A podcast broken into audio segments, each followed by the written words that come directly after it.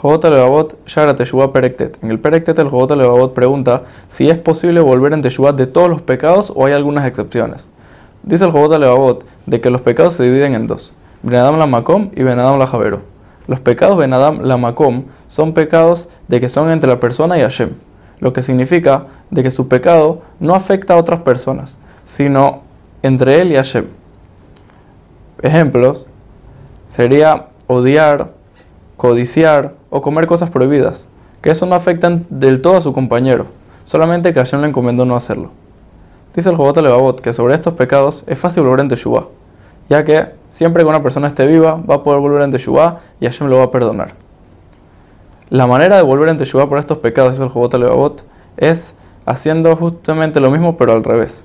Por ejemplo, si la persona codició y no, y, no quiere que las otras personas tengan más que él, entonces su trabajo será no, no nada más arrancar esa mala cualidad, sino comenzar a amar a las personas y querer cada vez que tengan más.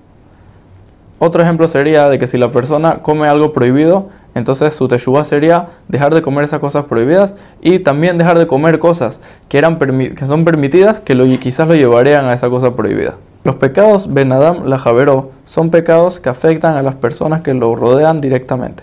Por ejemplo, robar o dañar a las otras personas, ya sea en su plata o en su nombre.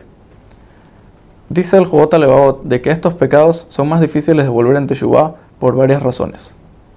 La primera razón de que para esta persona le es difícil volver en Teshuvah es porque muchas veces la persona que él le robó, tomando como ejemplo robar, no sabe dónde está, ya que esa persona se fue a vivir a otro lugar y no tiene cómo ir a pedirle perdón y a devolverle lo que le robó.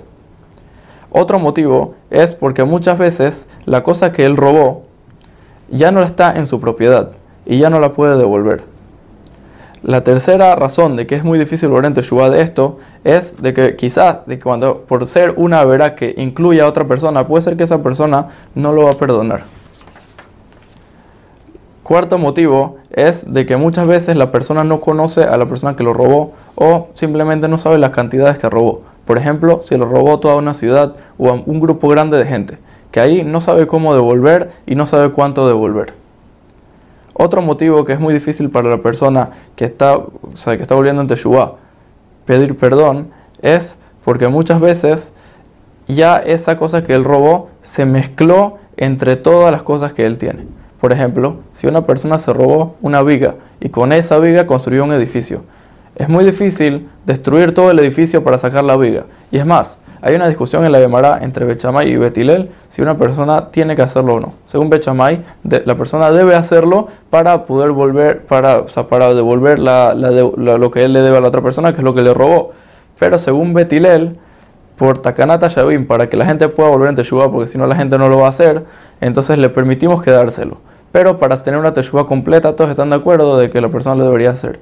Dice el Pit de que así vemos con Ninve, como dice la Veranta Anit, de que ellos hicieron Teshuvah Shelema cuando Hashem mandó a Yonah a destruir la ciudad. Ellos hicieron Teshuvah Shelema. Dice la Veranta Anit que aún las cosas que habían robado, por ejemplo, vigas, que era muy difícil sacarlo, ellos destruyeron el edificio y lo devolvieron. Vemos de aquí de que para tener una Teshuvah completa, también eso hay que devolver. Y por eso es tan difícil hacerlo.